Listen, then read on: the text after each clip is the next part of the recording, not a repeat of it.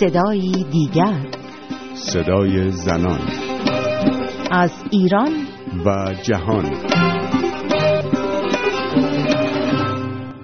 شنونده برنامه هفتگی صدای دیگر هستید و من روی کریمی مجد میزبان شما هستم. پیش از آغاز گفتگو با مهمانان برنامه سوسن تحماسبی و مسیح علی نژاد چند خبر کوتاه رو مرور می‌کنیم. رئیس پلیس اماکن ناجا خبر داده که نه تنها کار کردن زنان در کافی شاپ ها ممنوعه بلکه حتی حضور اونها هم در قهوه خانه ها ممنوع شده. به گفته خلیل هلالی حتی زنانی که جواز کسب قهوه خانه رو دارن باید برای خودشون مباشر تعیین کنن چون اجازه تردد در قهوه خانه رو ندارن. روزنامه شهروند هم روز شنبه از حذف 11500 ظرفیت پذیرش زنان در دانشگاه ها در دو سال گذشته خبر داده و نوشته با روی کار آمدن دولت 11 و با توجه به قولهایی که حسن روحانی در برنامه های انتخاباتی خودش درباره لغو سهمیه بندی جنسیتی دانشگاه ها داده بود به نظر می رسید که سهمیه بندی های جنسیتی در دانشگاه ها کمرنگ بشه اما حالا آشکار شده که دست کم در 29 دانشگاه هنوز سهمیه بندی های جنسیتی پابرجاست. و در این میون رئیس مرکز آزمون دانشگاه آزاد به زنان خاندار پیشنهاد داده که در رشته های مخصوص این دانشگاه برای زنان خاندار شرکت کنند. در این رشته ها زنان می‌تونن مدیریت خانواده، طراحی دوخت و بهداشت مدارس رو آموزش ببینند. و اما هفته گذشته جنبش زنان ایران هشتمین سالگرد آغاز به کار کمپین یک میلیون امضا برای رفع قوانین تبعیض‌آمیز رو گرامی داشت. کمپینی که هدف اون آگاهسازی زنان ایرانی در مورد قوانینی بود که حقوق واقعی اونها رو برآورده نمی‌کرد. سوسن تحماسبی از فعالان کمپین یک میلیون امضا مهمان برنامه ماست. خانم تحماسبی هشت سال از آغاز به کار کمپین یک میلیون امضا علیه قوانین تبعیض‌آمیز گذشته. حالا بعد از گذشتن این همه سال شما چه احساسی به اون دارید؟ من فکر می‌کنم کمپین در واقع حرکت خیلی مهم و بزرگی بود در تاریخ جنبش زنان ایران و در تاریخ زنان ایران.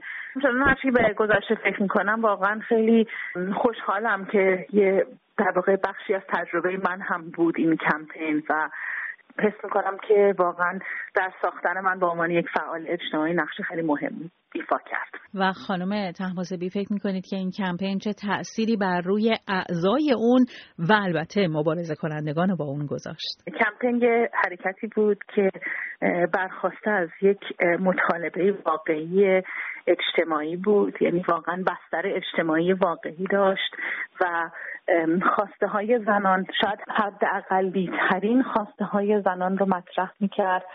به خاطر این تعداد خیلی زیادی از فعالان به خصوص فعالان جوان به کمپین پیوستن.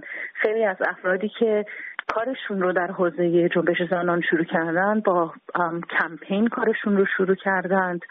کمپین یک ساختار افقی داشت. همواره سعی کرد که در درون خودش دموکراتیک باشه باز باشه. شاید یه جاهایی کافی نتونست موفق باشه ولی در این حال هم فضایی رو ایجاد کرد که تعداد زیادی از دختران جوانی که می‌خواستن تغییر ایجاد بکنن می‌دیدن که واقعیت زندگیشون با قوانین موجود در جامعه همخانی نداره و می‌خواستن تغییر ایجاد بکنن. وارد کمپین شدن. می‌دونم که الان کنشگران جوانی که در ایران هستن و نقش تعیین کننده در جنبش زنان بازی می‌کنن خیلی هاشون یه بخش عمده ای از تجربهشون. اگه اولین تجربهشون نبوده یه بخش عمده ای از تجربهشون تجربه ای که آنها را ساخته در واقع در بستر کمپین بوده. و این منو خیلی خوشحال می‌کنه. برای اینکه فکر می‌کنم که اون تجربه تجربه خیلی مثبتی بوده و کنشگران خیلی قوی از این تجربه برخواستند. اما خانم تحماسبی با اینکه شما فقط بخش هایی از کمپین رو ناموفق می‌دونین بعضی از منتقدان وابسته به حکومت جمهوری اسلامی و برخی از منتقدان جنبش زنان معتقدند که زمانی که این کمپین نتونست یک میلیون امضا رو جمع آوری بکنه این به معنای این هستش که این کمپین ناموفق بوده. نظر شما در این مورد چیه؟ قطعا کمپین در جمع یک میلیون امضا موفق نبود. این یه واقعیته.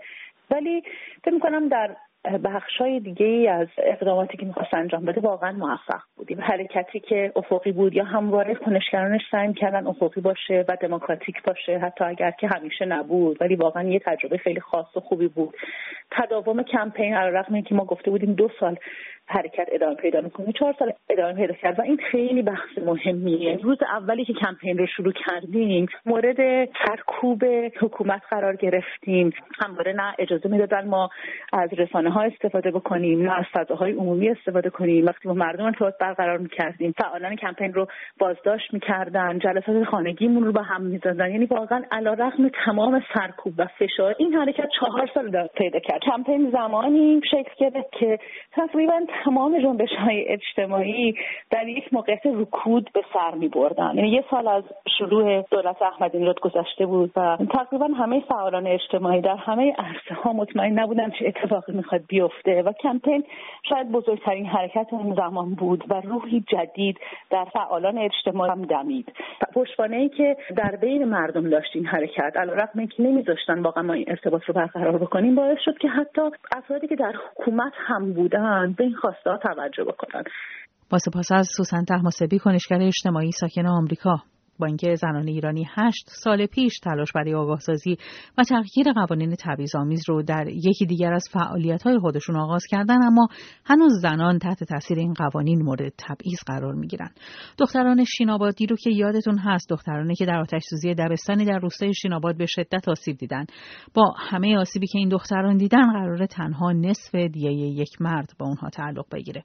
این موضوع یکی از دلایلی که اونها از روز شنبه تجمعی رو در برابر نهاد ریاست جمهوری آغاز کردن با هم به صدای آمنه یکی از این دختران آسیب دیده گوش کنیم. آمنه رک هستم دوازده سالمه از چینابادم تهرانیم دم در ریاست جمهوری.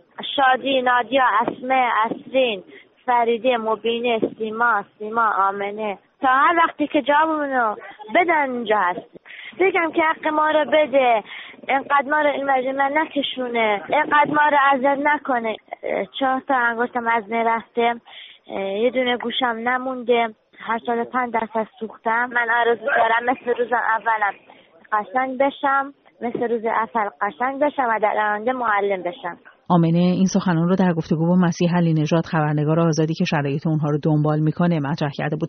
خانم علی نژاد برای ما میگید که داستان این دختران چیه؟ دوازده دختر شینابادی به دلیل اینکه به وعده هایی که قبلا دولت داده عمل نکرده به همراه خانواده هاشون تصمیم گرفتن که تحسن بکنن مقابل دفتر ریاست جمهوری به این دلیل که خب این هم اخیرا دیه اینها که اعلام شده می‌خواد پرداخت بشه نصف بوده و همین که پدر و مادران این دختران وقتی که در یک سال و نیم گذشته حساب می‌کنیم بیش از ده بار تا حالا اومدن تهران و رفتن و هر بار 20 روز تا یک ماه توی تهران مجبور شدن بمونن تا روند درمان فرزندانشون طی بشه.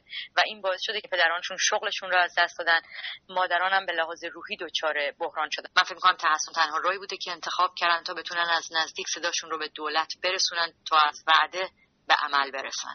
اما خانم علی نژاد چه تفاوتی می‌کنه اگر این بچه ها بتونن دیه کامل بگیرن مانند یک انسان کامل یا نصف دیه رو بگیرن بر مبنای اون چیزی که در قوانین جمهوری اسلامی برای زنان وجود داره؟ ببینید اعتراض اصلی که الان در شبکه های مجازی هم پررنگتر صورت می‌گیره به این هست که خب خود این قانون کی باید اصلاح بشه؟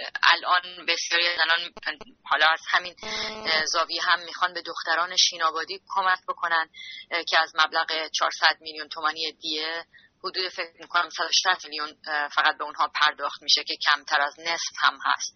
و همین که می‌خوان وضعیت این دختران به پیدا کنه به این دلیل که مثلا من دیدم یکی از دختران توی صفحه فیسبوک نوشته بود که مگه درمان این دختران در بیمارستان هزینه هایی که داره اونها مگه نصف هست؟ چطور باید دیه اونها نصف به این دختران تعلق بگیره؟ اما این وظیفه فعالین زنان هست که اعتراض بکنه که این قوانین تبعیض‌آمیز همچنان داره قربانی می‌گیره خصوصا تو این شرایط از دخترانی که زیباییشون رو از دست دادن از دخترانی که تواناییشون رو از دست دادن و نقص عضو هستن. یا هیچ چشمانداز مثبتی از آینده این دختر بچه ها وجود داره؟ آیا هیچ واکنشی دولت آقای روحانی نسبت به درخواست های اونها نشون داده؟ که غم هست همینه که به هر حال اینها برای چندمین بار این خانواده تصمیم گرفتن که مقابل دفتر ریاست جمهوری بیان.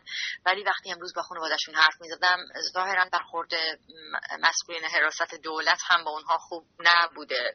بهشون واقع این فرصت رو ندادن که به یکی از معاونین حداقل آقای روحانی نزدیک بشن و حرفاشون رو بزنن. من دیدم اخیرا که خانم مولاوردی گفته که قرار هست که در مورد نصف شدن دیهشون به دولت گزارشی بده. ولی پدر سیما مرادی مقابل ریاست جمهوری ایستاده بود حرف متفاوتی داشت. می‌گفت نه تنها خود خانم مولاوردی حداقل نیومد در این جمع بلکه خبرنگارانی که قصد داشتن به ما نزدیک بشن هم حراست از اونها جلوگیری کرده دوربین هاشون ازشون گرفته کارتشون رو گرفته. خب این خیلی غم انگیزه. من نمی‌دونم که آیا چشم انداز روشنی هست یا نه. وظیفه من خبرنگار و به حال سایر کسانی که در روزنامه شهر هم راجبشون اطلاع رسانی کردن و سایر همکاران دیگه این هست که اطلاع رسانی بکنیم در مورد وضعیت کسایی که الان به نظر می‌رسه خط ممنوع خط قرمز شدن ظاهرا دختران شیناباد. چون اونجوری که خود خانواده میگن ظاهرا اجازه داده نمیشه که اونها اطلاع بکنن. با پایان گفتگو با مسیح علی نژاد به پایان صدای دیگر این هفته رسیدیم. تا هفته دیگر و صدای دیگر پاینده باشید و شادمان.